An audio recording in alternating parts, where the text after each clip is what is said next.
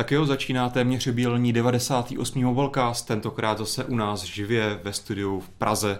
Martina, Honza, čau. Ahoj. Dnešní témata budou taková všehomix. Podíváme se na začátku na téma, které rezonovalo spíše v týdnech dvou uplynulých, ale jelikož my jsme se Mobilecastu věnovali hlavně Barceloně, barcelonskému veletrhu Mobile World Congress, tak jsme tu kauzu Apple versus F B I trošičku opomíjeli. Mm-hmm. A to myslím, že je docela zajímavá věc, hlavně takový, tady se bojuje hlavně o precedens vlastně v nějaké bezpečnosti a hlavně soukromí mm-hmm. osobních zařízení, takže to si myslím, že je zajímavé téma, které bychom mohli dneska rozebrat. Pokud na to máte nějaké dotazy, tak se určitě už můžete chystat a psát Petrovi na chatu na YouTube. A potom v rychlosti se podíváme na takové malé vychytávky. Google představil nový koncept placení. Ta se, to se mi hrozně líbí. Takže to, to probereme. A potom se podíváme na takové hlavní téma, které zase trošičku navazuje zpátky na tu Barcelonu, protože pokud jste nás sledovali v Barceloně, tak vám určitě neuniklo to, že hla, vlastně hlavním tématem Barcelony byla virtuální realita. Mm-hmm. A mně přišlo vhodný se to v dnešním Mobilecastu rozebrat tak více kompletně a ze široka. Jednak si teda probrat, jaké vlastně jsou dneska dostupné ty řešení, protože už se vlastně ten prodej těch konkrétních headsetů blíží mílovými kroky, do pár týdnů budou dostupné. A ty jsi si hlavně mohl taky vyzkoušet v Barceloně, takže... samozřejmě vyzkoušet, takže tu můžeme říct i nějaké dojmy a obecně tak probrat, jaké jsou možnosti, jakam to celé směřuje a o čem to vůbec je. A i k tomuhle nám potom můžete posílat třeba nějaké zajímavé dotazy, pokud máte nějakého svého favorita, ať už je to Oculus, nebo H T C, nebo třeba Samsung, nebo HoloLens, nebo další virtuální reality, tak určitě nám potom napište k tématu do chatu. HoloLens se... tam máme taky, když to není vlastně virtuální realita, ale ne, taky to budeme tak. rozebírat, právě si to rozebereme takhle úplně ze široka, abyste mm-hmm. v tom měli případně kompletní přehled, mm-hmm. co se týká tohoto odvětví. Pojďme ale na začátek, mm-hmm. ty jsi začal mluvit o kauze F B I versus Apple, no. jak se jí zkráceně teďka přezdívá. Ona ta kauza před dvěma týdny nebo ještě dříve a vyplynula na povrch tak trochu nenápadně. Samozřejmě to nejdřív souviselo s útočníky, střelci v Americe, který, kteří samozřejmě zabili pár lidí a samozřejmě F B I se snažila vyšetřit ty útoky. No a našla jeden z iPhoneů a samozřejmě vyšetřovatele napadlo, že by tam mohly být nějaké zajímavé informace, které by jim možná třeba mohly něco... Je důležité dodat, že to byl iPhone toho jednoho z, účet... z útočníků, kterého samozřejmě zabili mm-hmm. při tom zásahu. Takže se už nemohli zeptat na pár tak, věcí, tak. což je pro náš příběh klíčové. Mm-hmm. No a samozřejmě se do toho iPhoneu nemohli dostat, my se hnedka rozebereme proč a jak a tak podobně. Takže samozřejmě skrz... Um, skrz prokurátora požádali Apple, aby jim do toho iPhoneu udělal přístup, což se samozřejmě Apple nelíbilo a neučinil to, takže šli o řád víc a zkusili skrze prokurátora přes soudní příkaz přikázat Apple, aby zkráceně vyvinul nějakým způsobem software nebo přístup do toho iPhoneu. No, ono to není o tom, že by Apple, že otázka je, jestli se mu to líbí nebo nelíbí, asi spíš můžeme odhadovat, že nelíbí, ale no tak samozřejmě, že nelíbí. Není to o tom, jestli by chtěl nebo nechtěl, ale celá tato kauza je právě založena na to, že vlastně Apple teoreticky nemůže.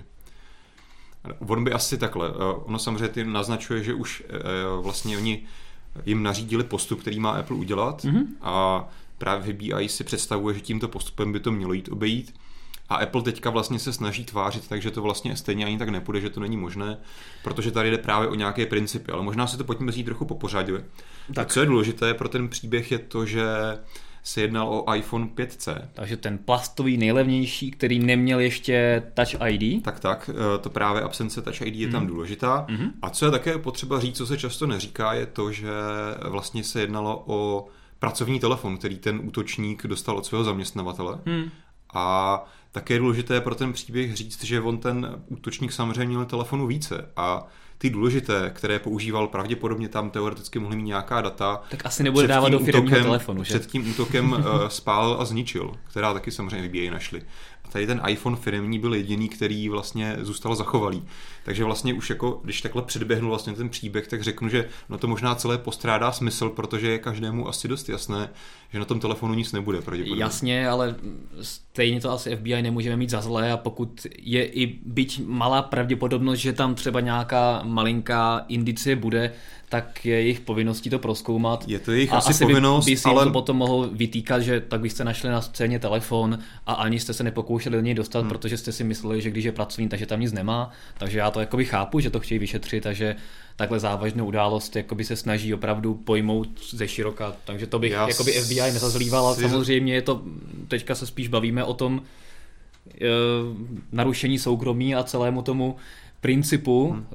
Já proti si myslím, kterému že, že F B I, snaží... F B I jde hlavně o ten princip, vlastně nastavit nějaký, nějaký precedens k tomu, že opravdu pokud jednou Apple nutí, odemkněte nám ten telefon, my si ještě za chvíli popíšeme, jak by to konkrétně mělo probíhat, hmm. tak potom při každém dalším případu už by to bylo opravdu jednoduché, tak nám odemkněte i tenhle ten, tenhle ten, tenhle ten a potom jako možná už vlastně Apple bude tak naštvaný, že ej, Apple donutí k tomu, tak nám jako rovnou řekněte, jak to děláte, můžeme to dělat sami, čímž jako už úplně kompletní ochrana celého iPhoneu může jít do kytek, že? Každopádně, když už se bavíme o tom, jestli má smysl vlastně se hrabat v tom telefonu, jestli tam nějaká data můžou být, tak je možná ještě dobrý se podívat vlastně na ten princip, co dneska v tom telefonu máš za data a jak se k ní můžeš dostat, hmm. protože upřímně asi F B I jde za nějakou komunikací, že jo. A dneska vlastně téměř veškerá komunikace probíhá nějak online přes cloud mm-hmm. a tam vlastně k tomu má F B I už dávno přístup, konkrétně i třeba k iCloudu od Apple, tam Apple už dávno k tomu udělal přístup, protože k tomu má technickou možnost. Ten tak. přístup tam zatím není nějak šifrovaný, takže bys tam Apple dostat nemohl. Mm-hmm. Stejně tak od operátorů můžeš si získat veškerý výpis volání, zpráv a tak dále, a jakékoliv další internetové služby používáš. Jediné, co je pravda, že by tam vlastně čistě teoreticky mohl F B I najít v tom iPhoneu, jsou iMessage zprávy, které jsou vlastně zašifrované pouze konkrétně v tom telefonu a nikde na internetu neexistují zálohované. Mm-hmm. Tak on tam může mít samozřejmě... Takový, jediný takový cíl, jasně. čeho by mohlo vlastně F B I dosáhnout. A nebo samozřejmě může mít nějakou poznámku v nějaké aplikaci, jejíž obsah se samozřejmě nikam nezálohuje nebo neposílá, takže, takže to tam těch možností, co tam může být, je více, ale jak jsi říkal, tak je to asi docela nepravděpodobné, protože asi by si nedával nějaká takováhle citlivá data do firemního telefonu tak, tak. a spíš je nechával v těch soukromých. Navíc, navíc vlastně ten telefon měl zapnuté i iCloud zálohování veškerých hmm. dat v tom telefonu, které jsou teda nějaký týden staré, což byl taky jeden právě z postupů, který, který navrhoval, teďka nevím, jestli Apple nebo F B I, aby prostě ten, myslím, že to navrhoval Apple, mm-hmm. aby vlastně vzali ten telefon, přinesli ho na místo bydliště toho uživatele, tím pádem bylo pravděpodobné, že ten iPhone by se automaticky připojil sám na tu uloženou Wi-Fi síť a poslal by svoji zálohu na servery Apple a ty by potom mohli k těm, dát, těm datům dát teda přístup F B I. Mm-hmm. Každopádně pojďme se tady podívat víc na tu technickou stránku konečně. Tak. F B I jde o to, aby se dostalo do toho telefonu, protože ten telefon je, tak jak je dneska vlastně ve výchozím stavu vyžadováno Applem, když si nastavuješ nový iPhone, chráněn, chráněn pinem. Pokud to nepřeskočíš. Tak. No. Předpokládá se, že v tom iPhoneu pět C je pin čtyřmístný, mm-hmm. takže když se na to zamyslíš jako čistě teoreticky, tak vlastně čtyři na čtvrtou není až tak hrozně moc kombinací. No, tak kdybys prostě udělal klasický brute force a tak, že prostě budeš zadávat ty kombinace, tak to je nějaká věc, kterou dokáže překonat v rámci třeba hodin, dejme tomu. Hmm. Problém samozřejmě je ten, jako ve všech ostatních zabezpečovacích systémech, že jednak máš vlastně prodlevu mezi těmi pokusy, to znamená, když to zadáš špatně, tak tam máš x vteřin pauzu, hmm. což ti výrazně prodlužuje ten čas zkoušení a hlavně máš maximálně deset pokusů. Pak, když se desetkrát spleteš, tak se ti zablokuje, smaže kompletně celý telefon. Takže F B I jde teďka právě o to, aby Apple uh, napsal vlastně pro F B I komplet, jakoby vlastně přepsal svoji, obešel svoji vlastní ochranu, mm-hmm. protože dneska je vlastně v reálném čase, to znamená v rámci nějakých let, nereálné rozšifrovat to šifrování, kterém, který je uložená ta, jsou uložená ta data na paměti, což by samozřejmě Apple také mohl zkoušet, ale je to hrozně náročné. Proto se to snaží obejít tak, že chtějí po Apple, aby napsal nový rádoby firmware pro ten telefon, který zruší toto omezení, to znamená těch deset pokusů a tu prodlevu mezi těmi, mezi těmi chybnými pokusy, aby to prostě tak, Apple, aby to mohli zkoušet, vyzkoušet velice rychle. Tak, tak. Což je teda otázka, asi se dá předpokládat, že kdyby opravdu Apple chtěl, tak by to asi technicky zvládlo tohle udělat, ale jde tady hlavně teďka o ten princip. No kdybych to zvládl, to víš, že to zvládne, jen prostě o tom, že nechce. Asi pravděpodobně jo. Jde samozřejmě o ten princip, že tímhle vlastně najednou dá někomu do rukou klíč, jak kompletně obejít ve zabezpečení toho telefonu, hmm. čímž vlastně si Apple poruší takovou svůj jeden z základních principů, který sice možná část uživatelů na to nedbá, ale je to docela jako velká věc, na které si Apple zakládá, je to vlastně bezpečnost, že právě spoustu těch dat je uložených pouze v tom telefonu a tam jsou zašifrovaná a vlastně k nim nemá přístup ani Apple. Hmm. Co, čímž vlastně on se snaží být tak trochu už obliga, aby právě za ním nikdo nemohl přijít, zaklepat mu na dveře, Apple, rozšifruj nám tenhle ten telefon, protože od nějaký verze i O S osm tuším, teďka nevím, jestli kecám, vlastně to Apple udělal takhle, že on i kdyby chtěl, tak sám nedostane. On ten telefon nerozšifruje, protože k němu nemá ty klíče. Jestli to nebyla náhodou sedmička. Vím, že tohle to, to bylo právě ještě právě s příchodem pět cé, pět es ká. Takže, takže teďka bude velice zajímavý sledovat právě, co se stane, jestli hmm. naopak nakonec tedy Apple se podvolí a dá vlastně F B I přístup do toho telefonu nějakým způsobem a jaké to případně bude mít potom následky do budoucna, protože to prostě bude přesně ten precedens, precedens pro další případy. A nebo se jako nepodvolí a dostatečně si obhájí, že to prostě technicky není možné, nebo prostě to nechce udělat z nějakého důvodu ochranu prostě svých zákazníků, nevím. A uvidíme, jak to dopadne. No. Hmm. Každopádně, co ještě taky důležité, vlastně v tom má F B I tak trochu štěstí, protože se jedná vlastně o jeden z posledních modelů, který ještě nemají Touch I D.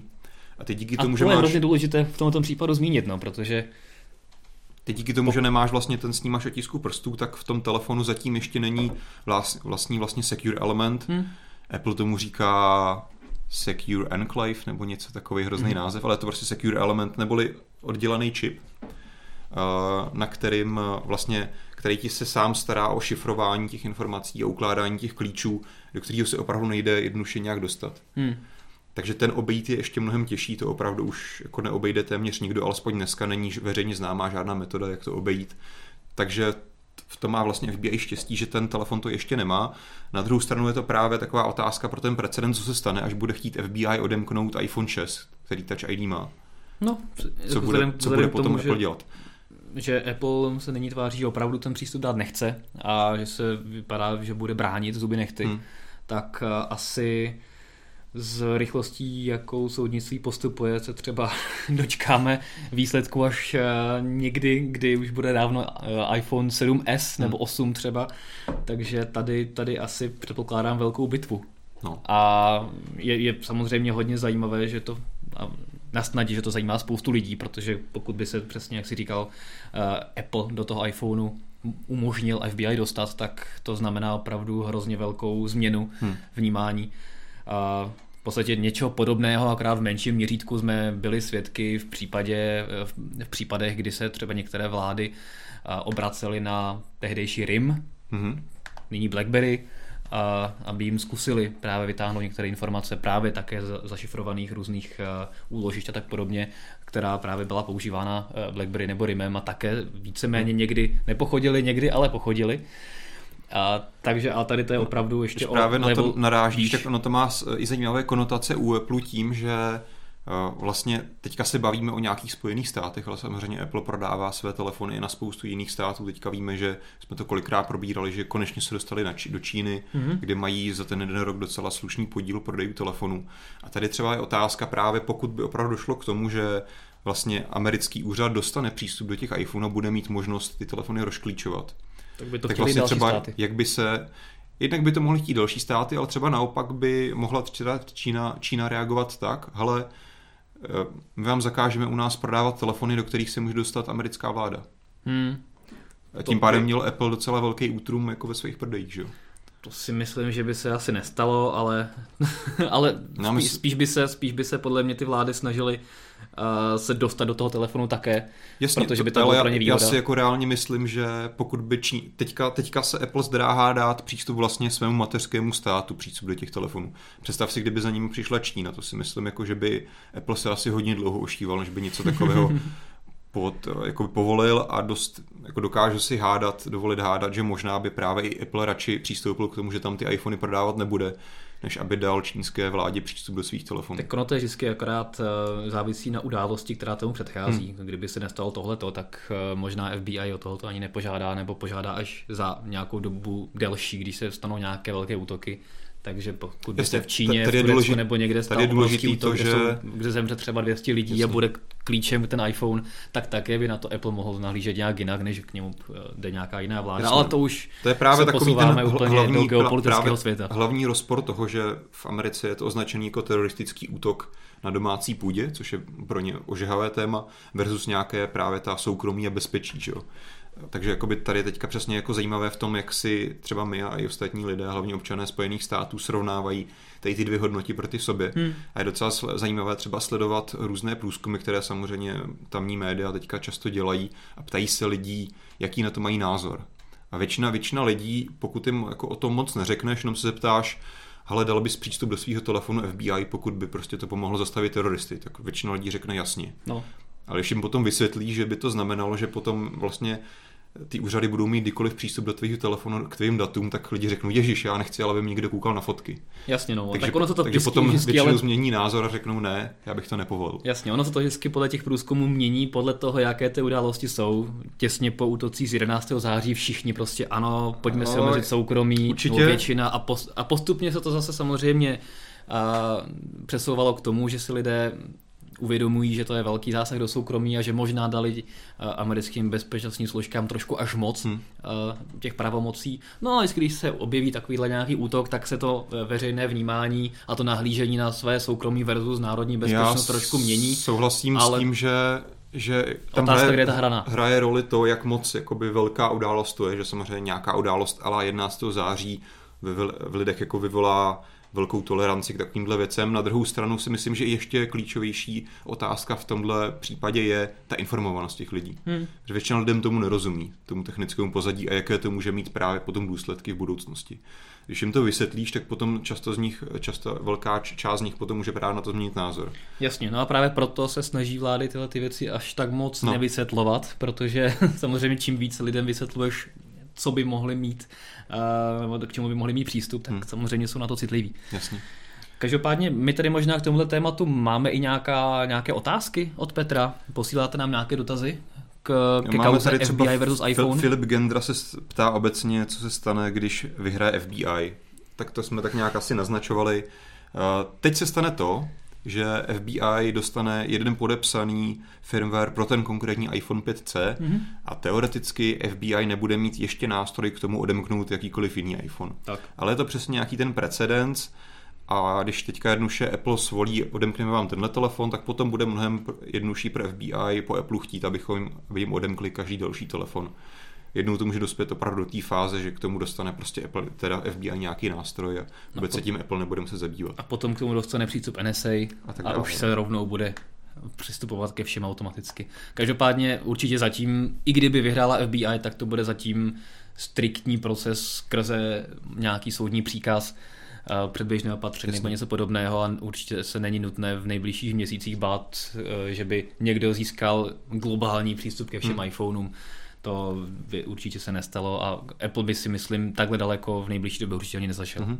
A není ani proto důvod v podstatě. Jasně. Tady možná ještě mi napadla jedna taková drobnost, jak jsem mluvil o té Číně a nějakých možnostech problémů pro Apple, mm-hmm. tím, že by tam proto mohly vznikat nějaké třenice díky právě těm politickým nějakým polárním, polarizačním názorům, že o těch dvou mocností a může to nemusíte být jenom Čína, ale někdo jiný, tak už dneska vlastně existují státy, které mají legislativně problém s tím, že v tom telefonu máš už uložená šifrovaná data, ke kterým se jednoduše nemůže dostat. Hmm. Takže třeba Apple na některých jakoby trzích dělá to, že vydává jiný firmware, který třeba postrádá iMessage úplně, hmm. která jsou právě šifrovaná.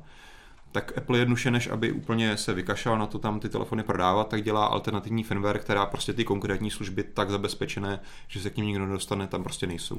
No a zajímavé bude třeba, jak se tohleto bude postup nebo vyvíjet dál, protože jak víme, tak prodeje iPhoneů nějakým způsobem stagnují a Apple potřebuje nejenom zatraktivnit iPhony, ale potřebuje je samozřejmě dostat i na další trhy, když hmm. samozřejmě teďka se prodávají skoro všude, ale pořád máme oblasti, kde se třeba dostávají později nebo hmm. ne, se neprodávají vůbec, takže určitě bude svolnější k takovýmhle customizacím nebo možná úpravám tak, aby se na nějakém trhu lépe udržel hmm. nebo se na nějaký trh, dejme tomu, dostal.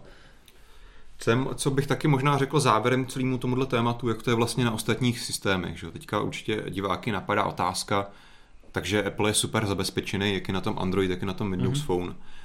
Principiálně vlastně Android i Windows Blackberry. Phone, anebo Blackberry, samozřejmě dokážou dělat to samé, i běžný Android dokáže mít šifrované to úložiště. Rozdíl zásadní je v tom, že vlastně každý iPhone za poslední léta už to šifrování má nastavené jakoby ve výchozím stavu. To znamená i ten uživatel, který ničemu nerozumí, prostě jenom projde toho průvodce, mm-hmm. nastavíš tam nějaký pin a kompletně ten telefon má zašifrovaný a nikdo se tam opravdu nedostane, i kdyby chtěl sebe víc. Na rozdíl v tomu většina Android telefonů tam tu šifrování toho úložiště má pouze jako volitelnou možnost. Stejně jako neboli, Windows. Neboli co to znamená to, že to ve výsledku nikdo nepoužívá. Hmm. Takže jako ty systémy by to dokázaly umět, to do, zabezpečení mohou mít na stejné úrovni, ale díky tomu, že to tam není nastavené v výchozím stavu, tak to opravdu vlastně to zabezpečení nefunguje. Třeba se dočkáme v Androidu N? Já mám pocit, že Google vydával nějaká prohlášení, že minimálně u svých Nexusů to bude mít zapnuté, ale přiznám se, že teďka úplně ne, si nelajznu tvrdit, že to třeba nějaký poslední Nexus má opravdu zapnuté. Mm-hmm. Já myslím, že to mělo třeba přijít s Androidem pět něco, že opravdu by tam Google se tvářil, že to šifrování tam bude zastu- zapnuté ve výchozím stavu, ale tak trochu hádám v paměti, možná mě někdo z vás doplní z diváků, že to k tomu nakonec nedošlo a ani nejnovější uh, Nexusy s Marshmallow to nemají zapnuté, myslím. Hmm. No, tak uvidíme, jestli se něco změní a bude asi zajímavé sledovat další hmm. měsíce a roky, kam se tahle ta kauza posune. Roman, Roman Labuš má ještě zajímavý dotaz, jaký máme názor na firmy, které podpořily Apple. S tím samozřejmě S těmi firmami stejně jako s Applem asi sympatizujeme, to možná jsme ani neřekli vlastně žádný, žádný náš názor. Vlastně velice záhy na to se Microsoft, Google, Facebook a tak dále přihlásili k tomu, že ano, podporujeme Apple, tohle je důležité téma, nemělo by být samozřejmě dávat F B I klíč k tomu, aby se dostali do tady těch zabezpečených částí. Tak, což je hrozně důležité, protože ten samotný hlas těch velkých hmm. společností vyvolá opravdu nějaké sympatie u, i u veřejnosti a samozřejmě potom se to velice lehko přenáší i na politickou scénu a rezonuje to i v soudnictví a tak, takže hmm. tam je samozřejmě hrozně důležité, že tyhle ty velké firmy se postavily za Apple a opravdu všechny velké technologické firmy jsou unisono a říkají opravdu, že tohoto je špatně. Hmm. Ivo Apatower má zajímavý dotaz. U Androidu bych se bál výrazného zpomalení, pokud zapnu šifrování. No, otazník na konci. Vidíš. Je to relevantní obava, vzhledem především u starších telefonů, které ještě nemají dedikované šifrovací čipy. Tam to opravdu potom vlastně při každém čtení a rozšifrovávání toho, toho úložiště vlastně se o to musí starat procesor, který na to není úplně optimalizo- optimalizovaný a jednak to, a jednuž je to potom tady zpomaluje samotný telefon a spotřebová více energie. A jenom u starších nebo i levnějších současných? Asi bych hádal, že i u těch levnějších, protože samozřejmě nějaký ten zabezpečovací čip je vždycky prostě náklad navíc, takže nevím, ale předpokládám, že ty levnější telefony toto stále mít nebudou. Ale většina vlajkových lodí už několik let vlastně tento zvláštní čip má, který vlastně se sám separátně stará o to šifrování, hmm. takže by to v reálu nemělo mít žádný výrazný nebo pozorovatelný dopad na výkon Jasně. toho telefonu. Dobře, ještě něco tě napadá k téhle kauze, nebo to? Já myslím, že jsme to probrali opravdu zevrubně a, a pojďme se posunout na další ne, téma. Ty si jásal, když jsem říkal Google Hands Free, platební systém. No jasně, tak konečně nějaká zase inovace v placení hmm. a že to není jenom kontaktní nebo řekněme bezkontaktní nebo skoro bezkontaktní hmm. placení e, přes nějaké NFCčko, ale že to je opravdu už pokročilé přes Bluetooth a Wi-Fi a že můžeš mít ten telefon v kapse, hmm. akorát přijdeš, řekneš, že chceš platit handsfree a v, Maca, v McDonaldu teda v San Francisku začím jenom no. a v podstatě si koupíš hamburger bez jo. toho, abys cokoliv musel vytahovat z kapsy, což mi přijde úplně super. Možná to trošku osvětlíme. Aha. Jak to funguje, kde to funguje, kdo to spustil jo. a kdy se na to můžeme těšit u nás, což rovnou řeknu, že asi nikdy. Asi nikdy, no. uh, Tak asi jasně, když se to jmenuje Google Hands Free, tak je to služba od Google, jasně. a která vlastně stojí nějak jako na Google Wallet, která, což je mimochodem, nebo vlastně dneska už je to Android Pay, zase se tomu říká, že těm bezkontaktním platbám, že to je taková nástavba. No tak to... musí to být Pay, že? No. Apple Pay, jasně, no. Samsung Pay, tak Android Pay. A jak jsi říkal, teďka je to vlastně v pilotním provozu v Bay Area, což je San Francisco, nějaké okolí. Mm-hmm.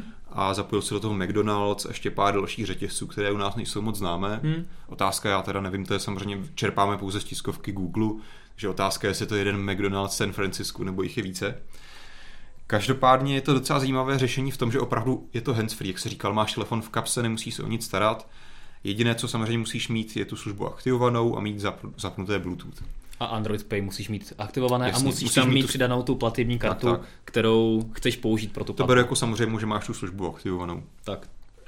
A ty jednoduše přijdeš do toho obchodu a ty zařízení, to, které máš pokladny a tvůj telefon, se automaticky spojí přes Bluetooth a mm-hmm. ta pokladna o tebe ví, ale tady je nějaký Martin, který má zapnutý nějaký hands free. Mm-hmm. Nevím, jak, jestli se to je tohle komerční název Google Hands Free nebo ne, každopádně tak to oni teďka nazývají. A ty jednoduše přijdeš pokladně, dáš tam ty věci a řekneš, dobrý den, chci platit Googlem. A ona... Chci platit Google Hands Free. Google Hands Free. A dalším sluchátko. A tak, no, tohle to bude za tři hands free dneska. A jednoduše ona, ta pokladní, zapne nějaký režim, který právě od, naskenuje ty zařízení, které jsou v tom obchodě. Teoreticky se může stát, že tam je těch zákazníků víc, což bych asi teďka se bez kreby nestane, ale teoreticky může. A ona tam jednoduše uvidí profily těch lidí, které tam mají zapnuté, a vidí tam u toho fotky. Mm-hmm.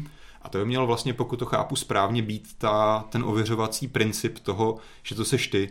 Ona se podívá na tu fotku, kterou ty tam máš vyfocenou, podívá se na tebe, no. Pokud uzná, ano, seš to ty, tak řekne OK a máš zaplaceno, jdeš pryč. Což jsem, přesně když jsem tohoto četl, tak jsem si říkal, hele, když já si vzpomenu, jak občas se liší třeba fotka, co máš někde vyfocenou v aplikaci za zhoršených světelných podmínek a tak podobně, a potom jak v reálu vypadáš s brailem a bez brailema, nebo s brailí, hmm. s bradou a tak podobně, tak možná ty pokladní budou mít dost problém rozlišovat, jestli ten člověk, co má ten telefon nejblíže, tak jestli to je opravdu on. To je jedna věc. To samozřejmě třeba často, že celníci, další vlastně tady ty lidé, co stojí někde, že na hraničním přechodu, třeba na letišti, tak mají na to určité trénování, že dokážou rozpoznávat, že tady ty nějaké základní rysy, když máš třeba braille nebo si nechal narůst fousy nebo jiný účet, hmm. účes. A, ale to asi se nedá předpokládat, že tohle, tímhle školení bude probíhat prostě každý prodejce v McDonaldu. No, zvláště, když se tam ty lidi to no. točí. A, ale co je podle mě důležitější no. otázka je právě ta bezpečnost, protože jako upřímně často přesně tam budeš mít nějakou malou fotku a je, jako jasně, když, když to vezmu jakože na banální úrovni, tak prostě nevím, tvůj bratr ti vezme telefon a půjde si s ním nakoupit. A když ti bude podobnej, tak to nikdo nepozná. Což ale může i teďka, protože bezkontaktně může telefonem pípat. Jasně. A nikdo si vůbec ani podle fotky neověří, že jsi nebo nejseš to ty, že jo. Takže to jakoby... Naopak tohoto mi přijde jako zvýšení bezpečnosti, protože alespoň je tam nějaká verifikace. Ano, ta osoba, která hmm. platí, tak je to on, protože teďka, když si vezmeš platební kartu, jasně, tam je to kdo si ověřuje, omezené... že, že, že prostě člověk, který, kterou tu kartu platí, si skutečně ty a to, to jméno je identické k tomu, co tam je, je na vlastně platební kartě napsané. Bezpečnostní prvek je ten limit pět set korun u nás, hmm. bez pinu a případně potom to, že to opravdu máš ty jako nějakou fyzickou věc, kterou když ztratíš, tak se právě potom staráš o to, aby si ji mohl zablokovat. Tady jde jako o to, že vlastně Google ani neříkal, jestli tam nějaký takový limit existuje. Asi bychom předpokládali, že možná jo, že asi nebudeš moct zaplatit třicet tisíc jako hands free. Mm-hmm. Jenom řekneš, tak jo, já nakupuju tuhle novou televizi. Možná jo, já nevím. Takže to je asi jeden aspekt. Možná to bude zase takhle omezené, stejně jako ty bezkontaktní platby, jenom na ty drobnější, drobnější nákupy. Jenom by mě zajímalo, jakým způsobem je uděláno i to ověření ze, ze, jako ze strany toho uživatele, protože ty máš opravdu celou dobu telefon v kapse no. a jak ty mimo teda nějaké potvrzení možná na tom terminálu... No jakoby... tam je, to je vtip toho, že tam žádné potvrzení není, žádná právě. Interakce. Jenom řekneš jsem... platím Googlem a čau.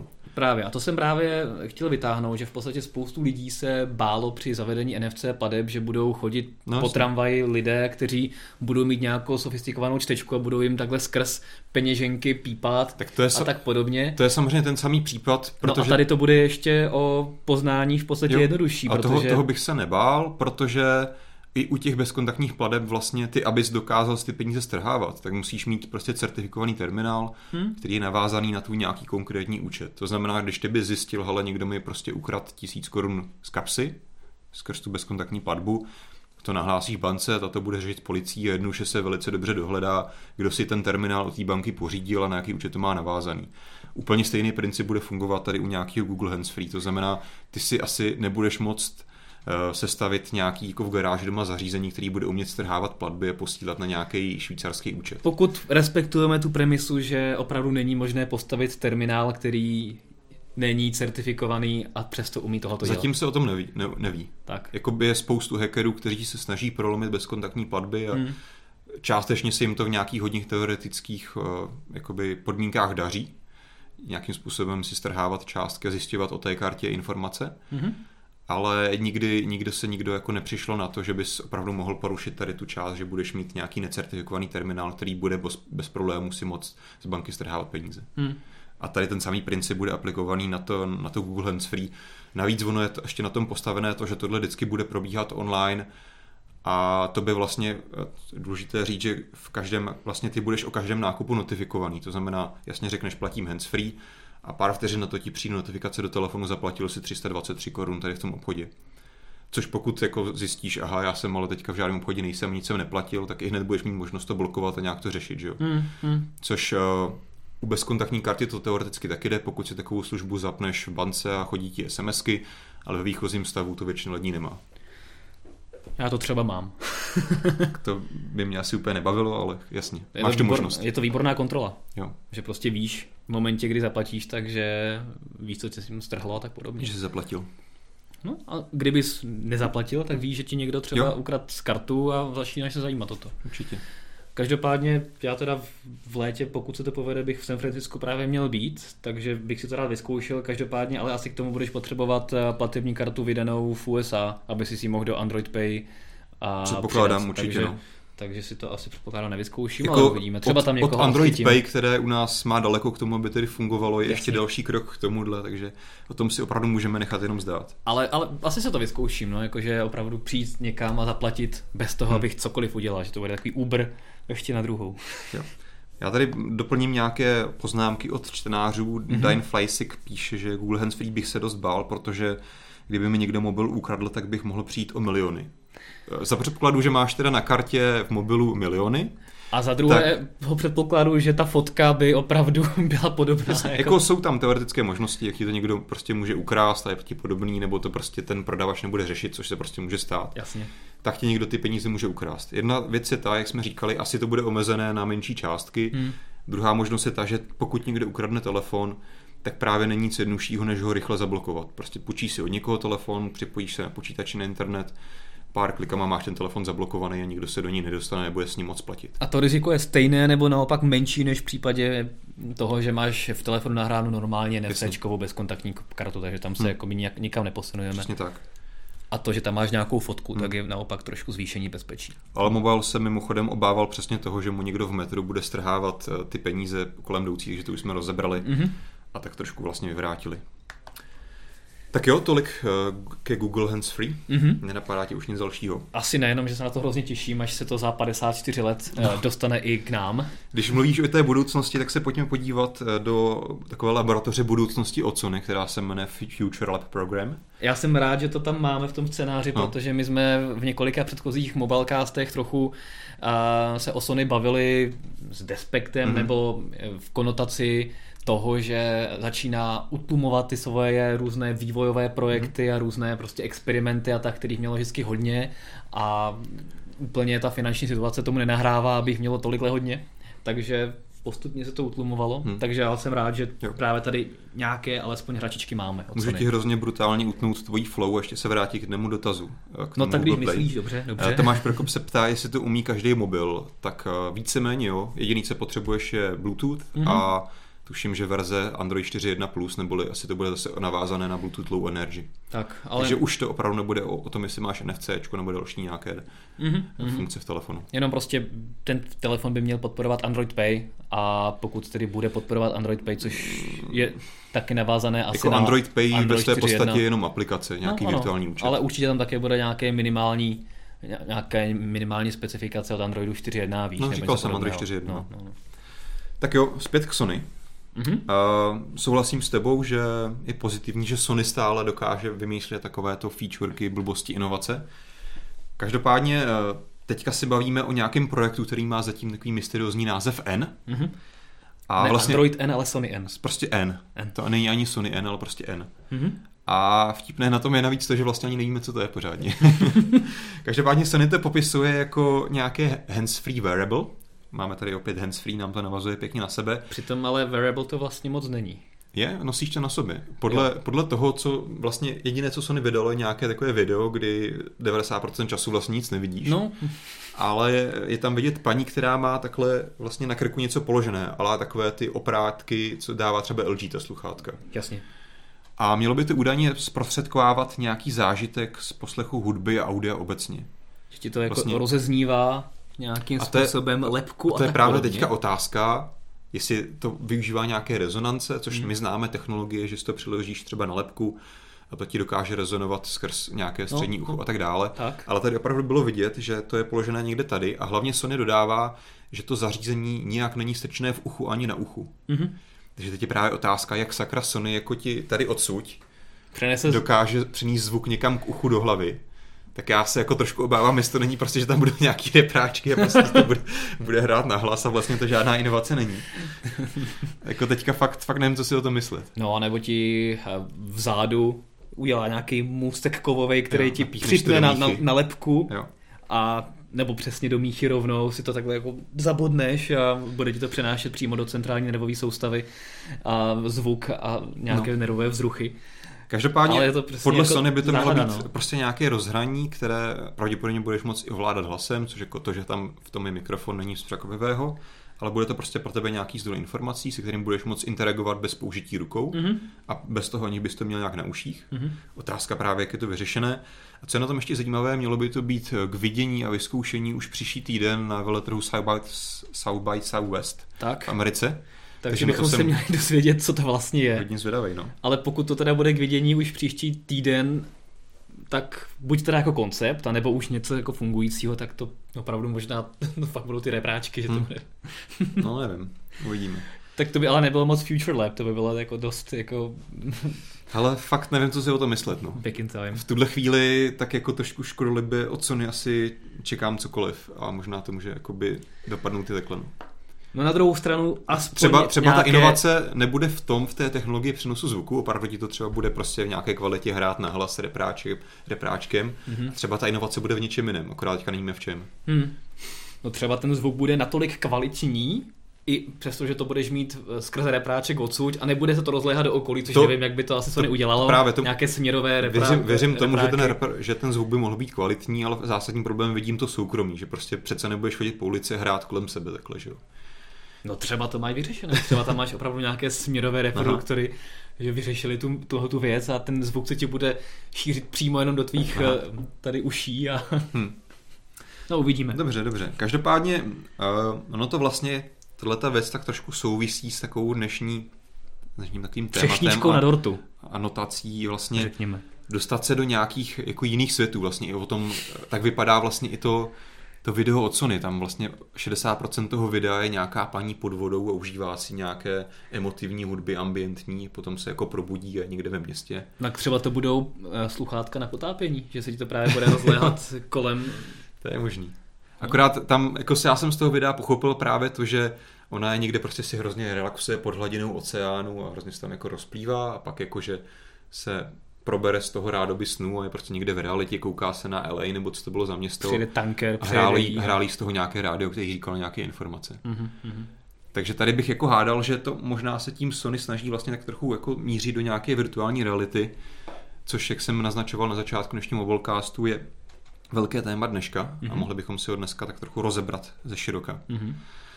Tak ty si vlastně asi jako z redakce těch realit obrazil nejvíc. Z nás všech dohromady. Jasně, asi jo, ale ty jsi vyzkoušel minulý týden taky už poprvé hmm. H T C Vive. Je to tak. A Oculus taky? Nebo, ještě, hmm. nebo tam nebyl? nebyl? Uh, měli tam Oculus, uh, S K Telecom tam měl jednu takovou výst, nějakou experience v nějaké ponorce, co jsem pochopil. S K Telecom, což jsou Korejci teda. Mm-hmm. Jo. Ale měli na to frontu ještě delší než na Samsung na svoji horskou dráhu. Takže to už jsme nestihli na to vystát frontu. Každopádně, jestli jste neviděli, tak se podívejte na Honzovo video, které schrnuje virtuální reality z Barcelony. Tak, já jsem se tam v tom videu tím zabýval tak trošku jako ze široka, trošku jako vlastně filozoficky, co to je virtuální realita, kam to může směřovat a co to pro nás může znamenat. Ale pokud nemáte rádi filozofické keci, tak jsou tam je hezké jako záběry, jak, jak, jak, tam, jak tam Honza jezdí po horské dráze ve v Samsung virtuální realitě, takže jsem, i to vizuálno je hezké. Tak, tak. Ale já jsem právě chtěl dnešní mobilecast pojmout trochu více prakticky a právě si říct, jaký je rozdíl v těch dnešních virtuálních realitách, co konkrétně nabízí a co máš vlastně na výběr, protože to jsme, pokud vím, nikdy v nějakém jednom článku moc neschronovali. A která je nejlepší? Která je nejlepší. Tak to jsem vlastně říkal už v tom videu, to je hmm. pravda, a pak jsem odkázal i na tvůj konkrétní další test H T C Vive, což je právě to naše nejlepší zařízení v současné době. Možná se pojďme říct v rychlosti, proč je nejlepší. Protože kombinuje všechno, co chceš hmm. a za v podstatě docela rozumné peníze ještě. To si moc neřekl zatím. Ne, tak důležitý. Samozřejmě máš tam, a je to teda důležité říci, že to je virtuální realita, která potřebuje pro své fungování počítač, mm-hmm. a docela výkonný počítač.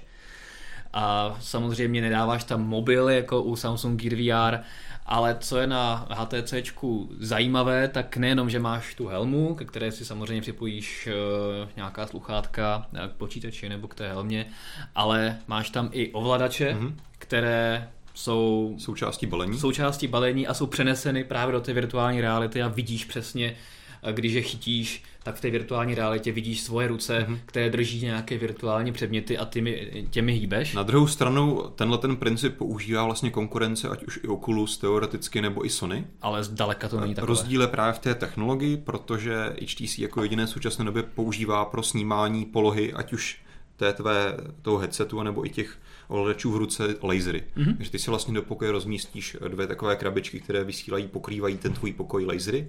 A velice přesně, opravdu s přesností na milimetr máme to vyzkoušené, s perfektní odezvou, opravdu veškeré pohyby tvé ruky, různé naklonění a stejně tak samozřejmě i hlavy, protože tam jsou také ty senzory. No, nejenom, proto... nejenom hlavy, ale tebe celého.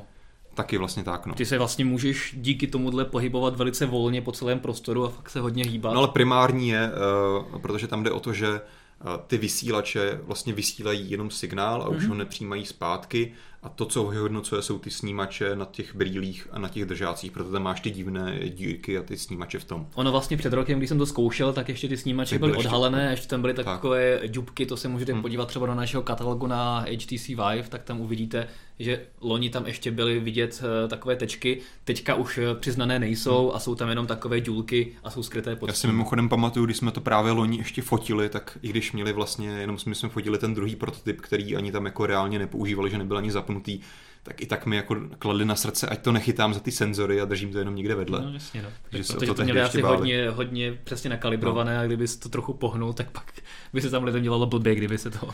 No spíš asi bych špatně. Čekal, že bys to mohl poškodit nebo nějak zamatlat, že jo, ty senzory a tak. No. Každopádně tohle je velká výhoda H T C, protože má skvěle dořešené toto snímání rukou.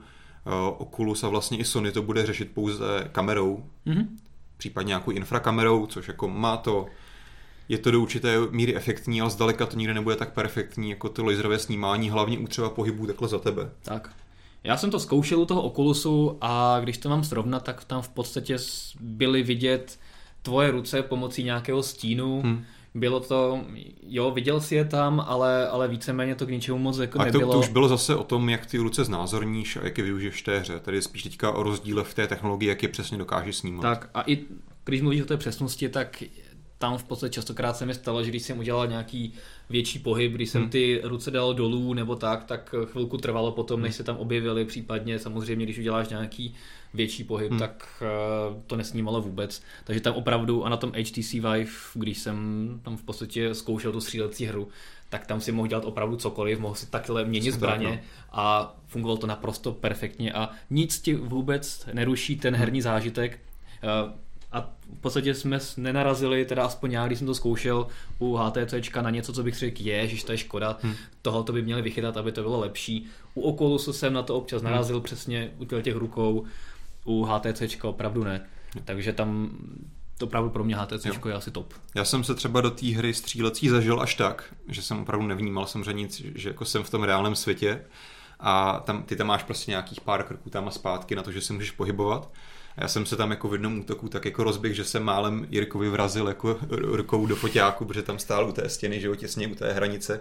Co je důležité říct samozřejmě, ta virtuální realita vás upozorní, pokud se jako vystupujete z nějaké té bezpečné zóny, kde už není volný prostor. Takže já jsem jako se nejenom takhle rozběhl, takhle jsem tam něco střílel, málem jsem praštil Jirku tím, protože tam stál u té stěny, takže opravdu až takhle imerzivní zážitek to dokáže být. Jo, jo. A opravdu je potom možná i vtipné, proto se možná podívejte na to video, opravdu je vtipné potom ty lidi vlastně pozorovat, co u toho dělají, když jsou v tom jiném světě.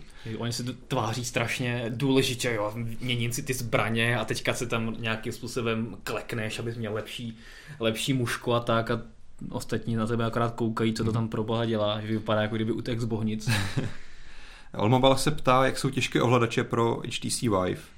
A jak se to chová při velmi rychlých pohybech. Tak to už jsme říkali, je to velice přesné. Ani jeden z nás nikdy se asi nesetkal s tím, že by to mělo nějakou chybovost. Co, co se týče váhy, tak má to nějakou solidní váhu, nepůsobí to, že by to bylo nějaké ultra jako rozbitné, ale takhle, asi nikdo z nás to neměl v ruce třeba půl hodiny v kuse ani díl. To Takže ne. nemůžeme říct, jestli třeba tě můžou z toho bolet ruce, ale čistě subjektivně mi nepřišlo, že by to byla taková váha, která by tě zatěžovala nějak. Je to, bych to porovnal v podstatě s nějakým le, levnějším nebo lehčím ovladačem na televizi. Určitě třeba, když to porovnám s ovladačem, nevím, třeba k Xboxu, tak hmm. je to rozhodně lehčí. Hmm. A třeba oba dva ty ovladače dohromady váží třeba stejně jako jeden Xboxový ovladač, takže jo. opravdu to není nic těžkého a, a musím třeba vyzvědnout, že jsou hodně dobře ergonomicky tvarované, že fakt ta poušť i ta dotyková ploška, kterou tam máš a kterou a si v podstatě můžeš dělat různé volby v té hře, hmm. měnit zbraně, měnit různé módy, tak opravdu jsou takový hodně, hodně intuitivní. To mi přišla právě jedna z nejdůležitějších věcí, která mi pomohla se vlastně přenést do toho jiného světa, že opravdu v té hře si vždycky využíval toho, že máš v ruce nějakou konkrétní tak. věc. Hmm.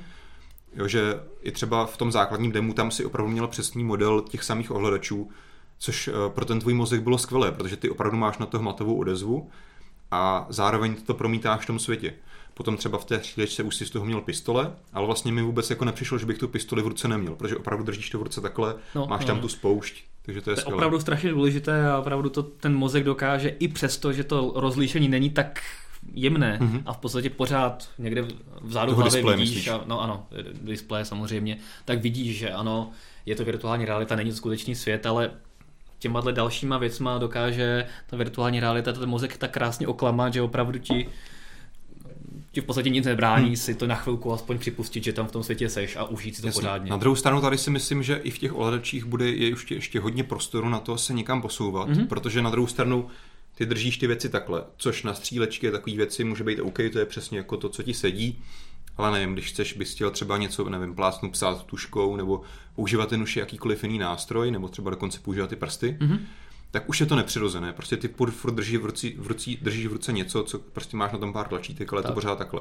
Takže tady vidím třeba prostor, že by mohli, nevím, udělat do budoucna rukavice, které na sebe budou mít ty laserové senzory mm. a opravdu už potom budeš moci používat své reálné prsty, ruce a potom třeba jenom když chceš teda střílet pistolí, tak si prostě do ruky vezmeš nějakou maketu, která třeba nemusí nic dělat, ale jenom díky tomu, že budeš mít ty snímače na té rukavici, tak to bude perfektní. To je vlastně přesně co říká, že jsem před rokem jsem si zkoušel nějaký kurz vaření, mm-hmm. kde jsem musel chytat těma uh, ovladačema nějaké, nějaké jídlo mm. a dávat ho do hrnce, ale ty ho v podstatě chytáš, chytáš právě tím tlačítkem jasně. a ne takhle do ruky, hmm. takže to bylo takové spíš jako virtuálnější a tam už to bylo vidět jasně, jsem ve virtuální realitě, nějakým způsobem si hraju a přesouvám nějaké mimochodem, předměty, ale... Proto máš takový poutka na těch virtuálních realit, na těch ovladačích, aby když by ses moc ponořil té virtuální realitě, aby ho nehodil ten ovladač do toho hrnce. Na druhou stranu pořád tam bylo skvěle využito právě to dokonalé trackování těch ovladačů hmm. a když jsem chtěl třeba vylít kečup na špagety, tak opravdu, když jsem udělal tím ovladačem tohle, tak ta lahvička opravdu se naklonila, vytekl z ní ten kečup a opravdu to bylo jako moc hezky udělané. Takže my jsme si tam zkoušeli, což si ty asi možná neskoušel, takové to kresle, kreslící demo od Google v tom tři dé prostoru. Já jsem to zkoušel loni a to Aha. bylo v podstatě to stejné, akorát tady to bylo takové trochu vymakanější, ale kreslení jsem hmm. dělal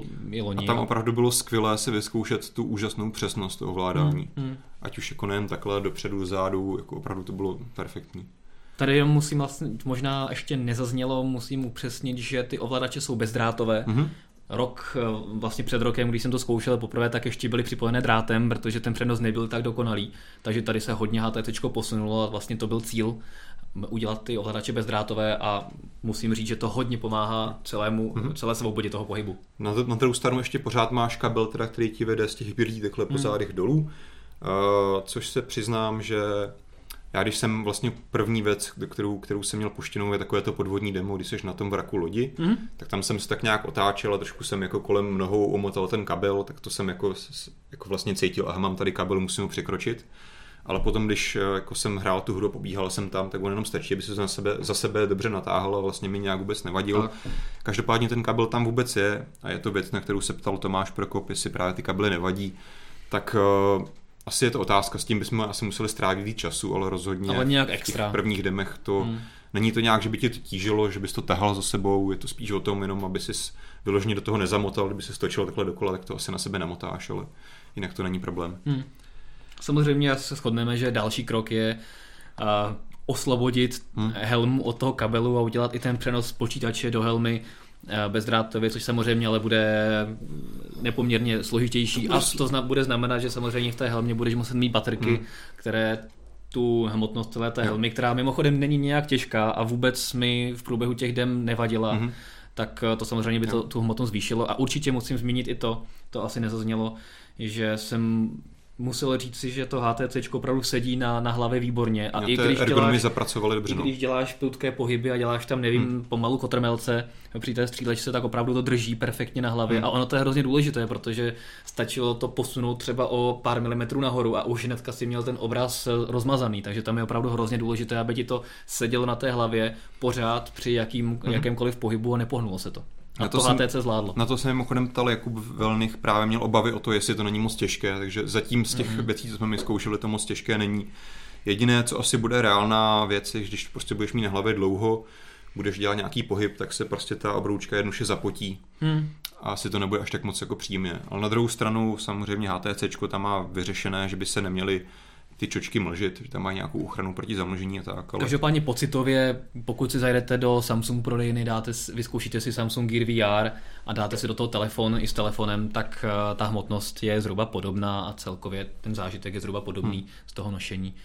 S tím ale, že ta virtuální realita od HTCčka výrazně lépe drží na, na hlavě než, než Gear V R, které ty popruhy nemá tak sofistikované. Hmm.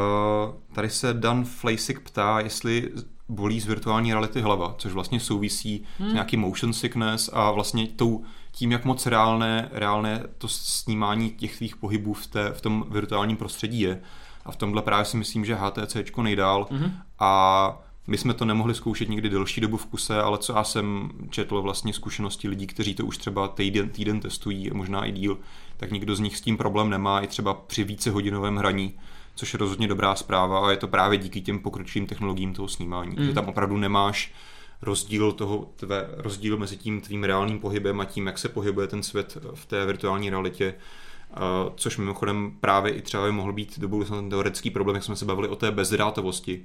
Tam opravdu je velice důležité a proto třeba například jsou tak vysoké nároky na ten herní počítač, k kterému je to připojené, protože opravdu jak Oculus, tak HTCčko vyžaduje, aby ta hra běžela velice plynule při devadesáti snímcích za vteřinu. Bez minimálního zpoždění. Takže hmm. to je opravdu hodně důležité. Já třeba musím říct, že já na tohle vůbec nejsem citlivý hmm. a nějaké jako nevolnosti a tak jako opravdu nemám skoro nikdy. Ale třeba když jsem to zkoušel teďka v Barceloně, hmm. tak možná si pamatuju, že jsem říkal asi deset minut potom, že jsem měl trochu mírně žaludek na vodě no. a že jsem trochu rozdýchával ten návrat do toho reálného světa. A na druhou stranu ty jsi tam měl u nějakých dema problém, že přesně, ti tam skočilo nějaký menu to, to a padalo jsem, to. To jsem přesně chtěl zmínit, že asi na vině bylo to, že když jsem lítal z lodí, tak najednou prostě se tam zasekla obrazovka, ukázaly se tam nějaké strašné čáry a najednou mě to hodilo někam úplně hmm. jinam, což samozřejmě, když seš do té hry opravdu zabraný a ten mozek už si začíná uvědomovat, že je tam něco reálného, držíš ty ruce, v ruce ty ovladače a najednou prostě puf, hmm. tak samozřejmě to s tím mozkem trošku něco dělá. Jo. Ale tak jako určitě teďka nemůžeme vyloučit, že budou lidi, kterým to bude vadit a jednoduše prostě delší hraní na tom nesnesou. Tak, samozřejmě stejně jsou, jako... jsou lidé, které nesneš, kteří nesnesou prostě tři dé brýle v kině a začíná se jim třeba hmm. už po deseti minutách dělat z tři dé obrazů v kině jako špatně. To třeba můžu říct já za sebe, jako obě... subjektivně za mě, že já mám vždycky trochu problém, že pro mě to tři dé kino nebo obecně nějakýkoliv tři dé brýle je nepohodlné. Já si na to zvyknu třeba po patnácti minutách, ale fakt jako mě to, jako můj mozek moc nebere a musím se prát jako s nějakým tím šálením toho mozku. Mm-hmm. A u té virtuální reality to s tím... moc přemýšlíš. U té, u té virtuální reality jsem s tím nikdy neměl problém. Ale to, jsem, ale to jakoby jednuše, i když to jednu, jednušíme na ten hloupý Google Cardboard, mm. tak tam opravdu tohle s tím já problém osobně nemám. Takže jasně. Možná jako tady to přirovnání asi k tomu tři dé kinu není možná až tak blízké, ale něco podobného se asi může objevit v budoucnu, až to začne používat víc lidí.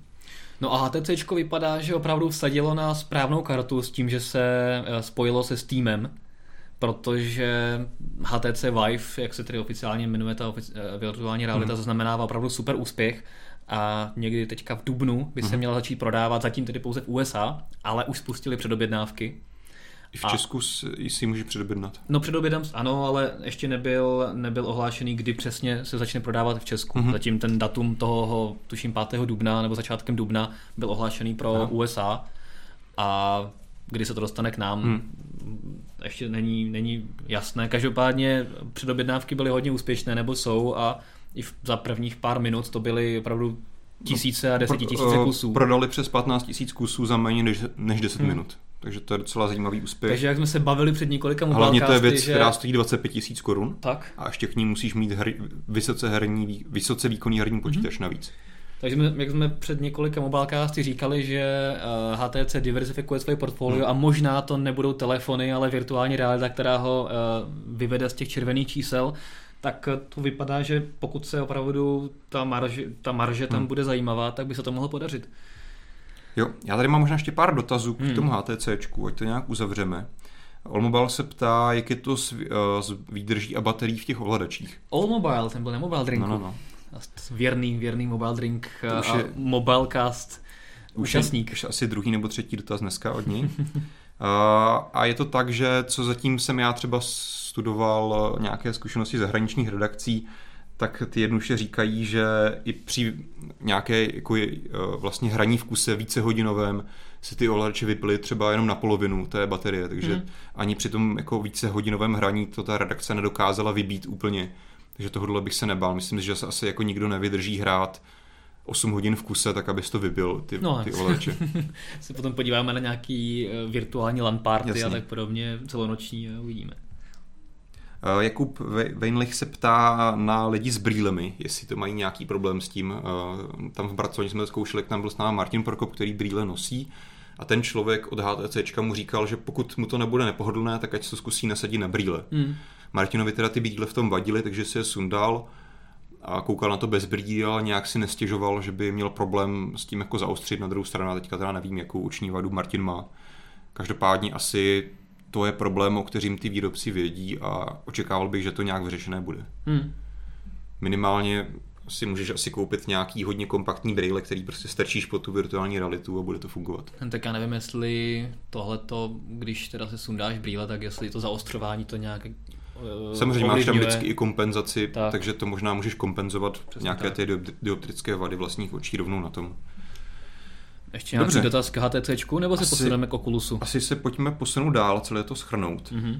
Oculus Rift je asi teda největší konkurent H T C Vive mm-hmm. v současné době, protože se začne přesně prodávat o pár dnů dříve, dvacátého osmého března. Mm-hmm. Každopádně už dneska, když si jdeš předobjednat ten Oculus Rift, tak tam máš datum, že to dostaneš až v červenci nejdřív. Takže vidět, že tu první várku také rychle vyprodali. A ten princip tam je stejný, to znamená, opět potřebuješ vysoce výkonný počítač k tomu připojený. Tak, ono se dá vlastně říct, že Oculus Rift a H T C Vive jsou téměř totožné, třeba i rozlišení displeje stejné.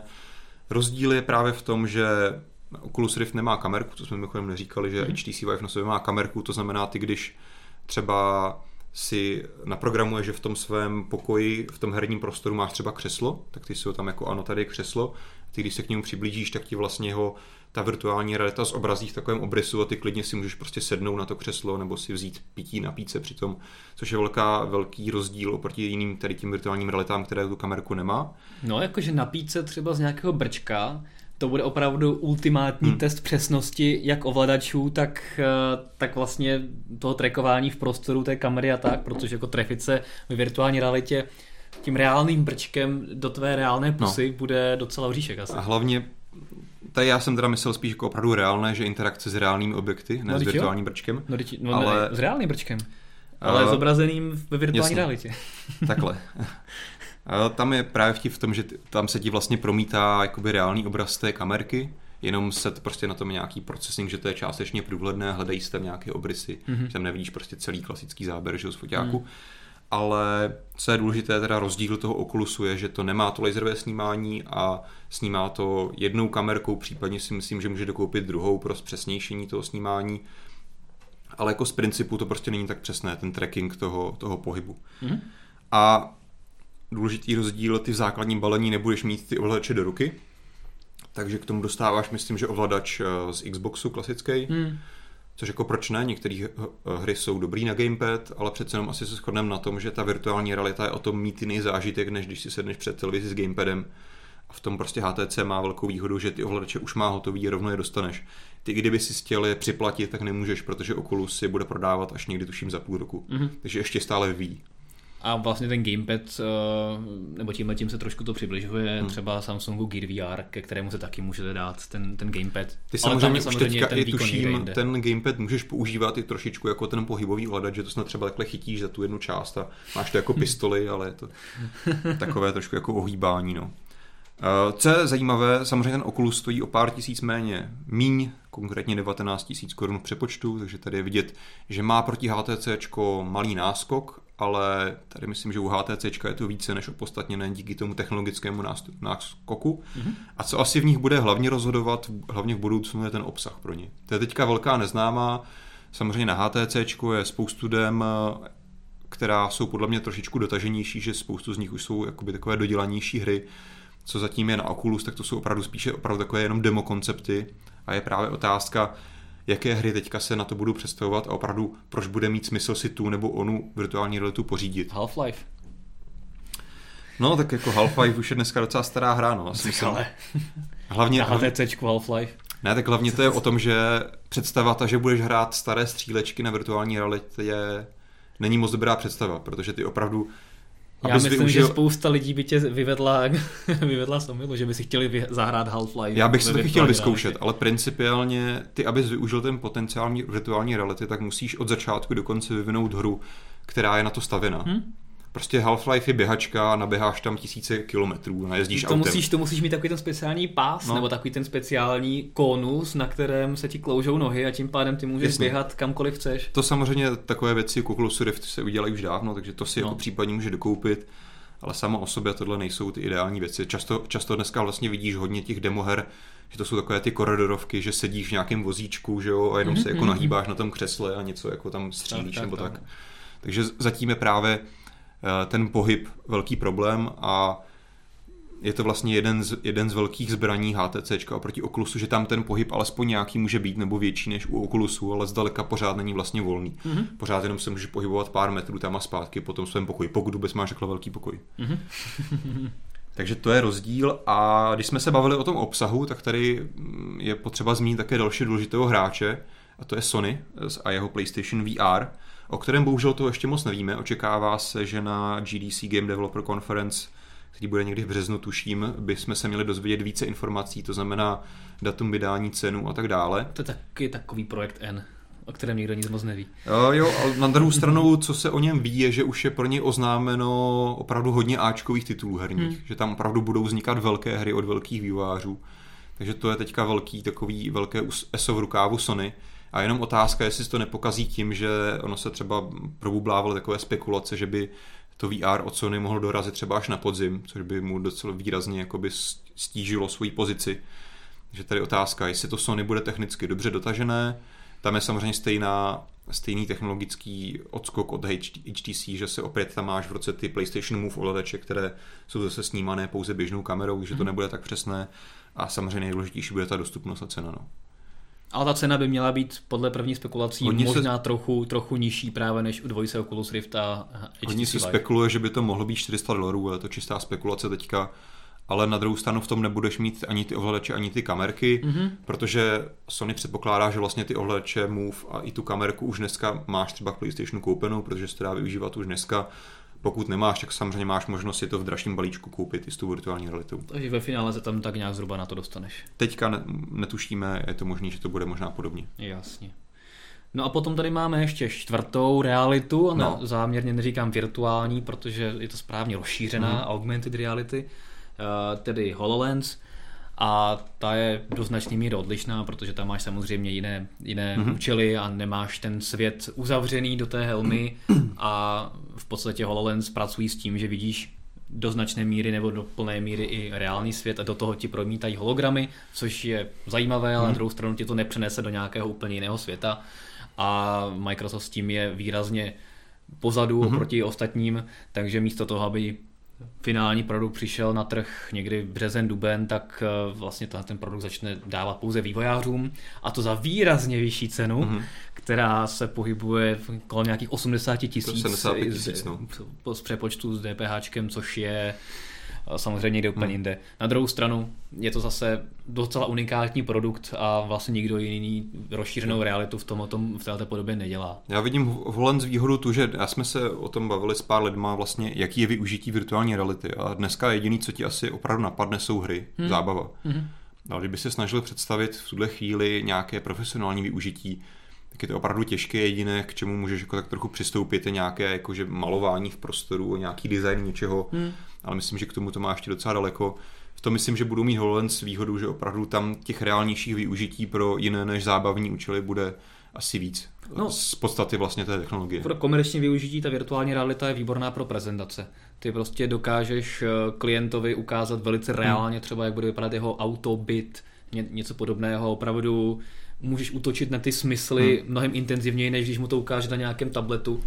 Já mám pocit, že někdo teďka, nevím, který uh, výváři dělají to, že vlastně připravují prostředí, kdy ty budeš mít z té vir- čistě jenom v té virtuální realitě dělat vlastně jako level design, že mm-hmm. budeš moci modelovat tu hru jenom v té virtuální realitě. Pomocí těch ovladačů, takhle něco jako taky Minecraft v podstatě, si budeš stavit. Teoreticky asi jo. Tady je právě otázka, jestli ale výsledku stejně nebude pohodlnější, prostě si u toho sednout na počítači a ovládat to myší a moc používat klávesnici, protože jako jednoduše prostě má to i tady ta věc, i když prostě to je vlastně nějaký vysyvik editor, tak stále tam velice často využiješ to, že tam potřebuješ zadávat nějaká čísla, nějaké konkrétní hodnoty, což prostě v té virtuální realitě půjde dost těžko. Takže mm. to je, jako je to jedna věc, na které se už teďka pracuje, ale jako já bych o tom osobně trochu pochyboval, jestli to bude mít reálný přínos. Mm.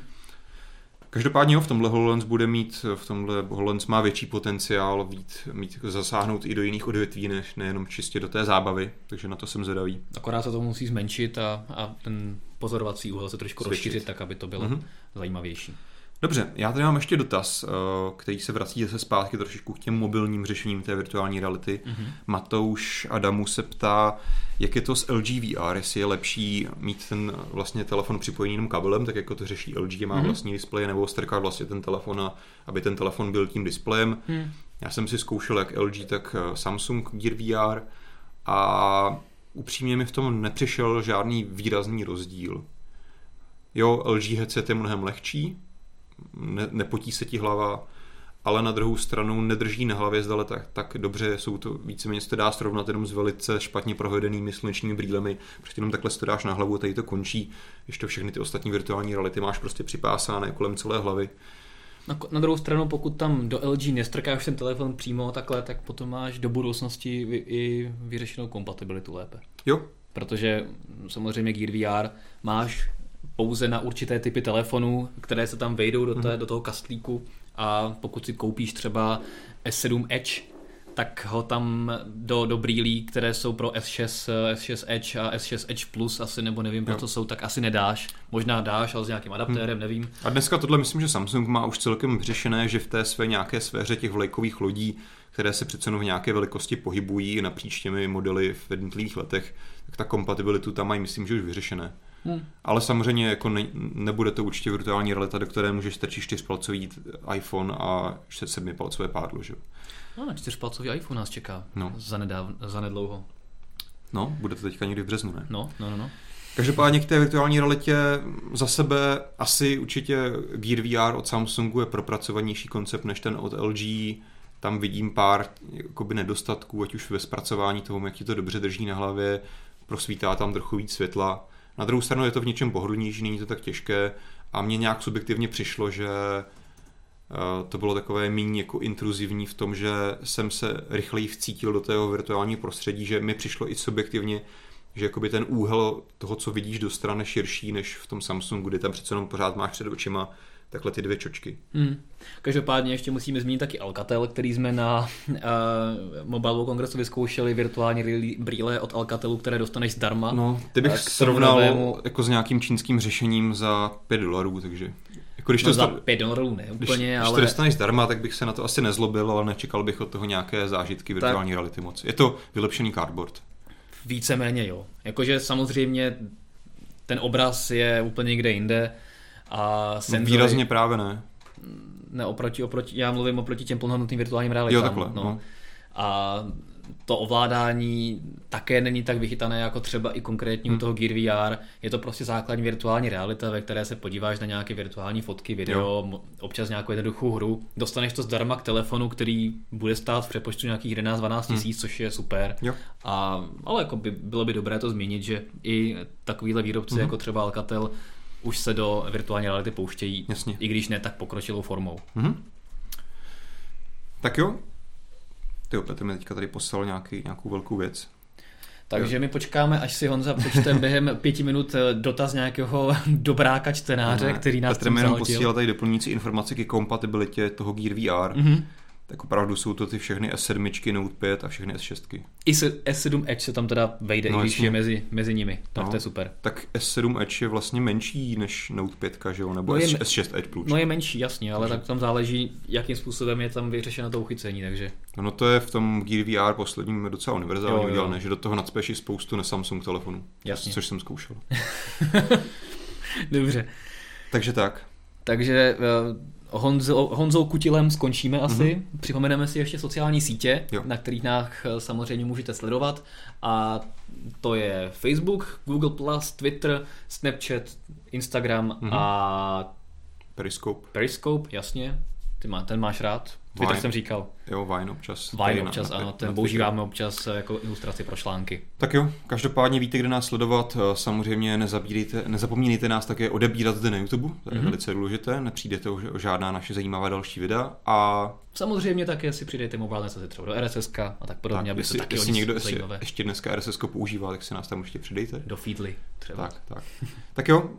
Každopádně nás určitě znáte, takže víte, kde nás sledovat, případně prostě choďte na náš web a uvidíme se i za týden pravděpodobně. Ahoj. Čau.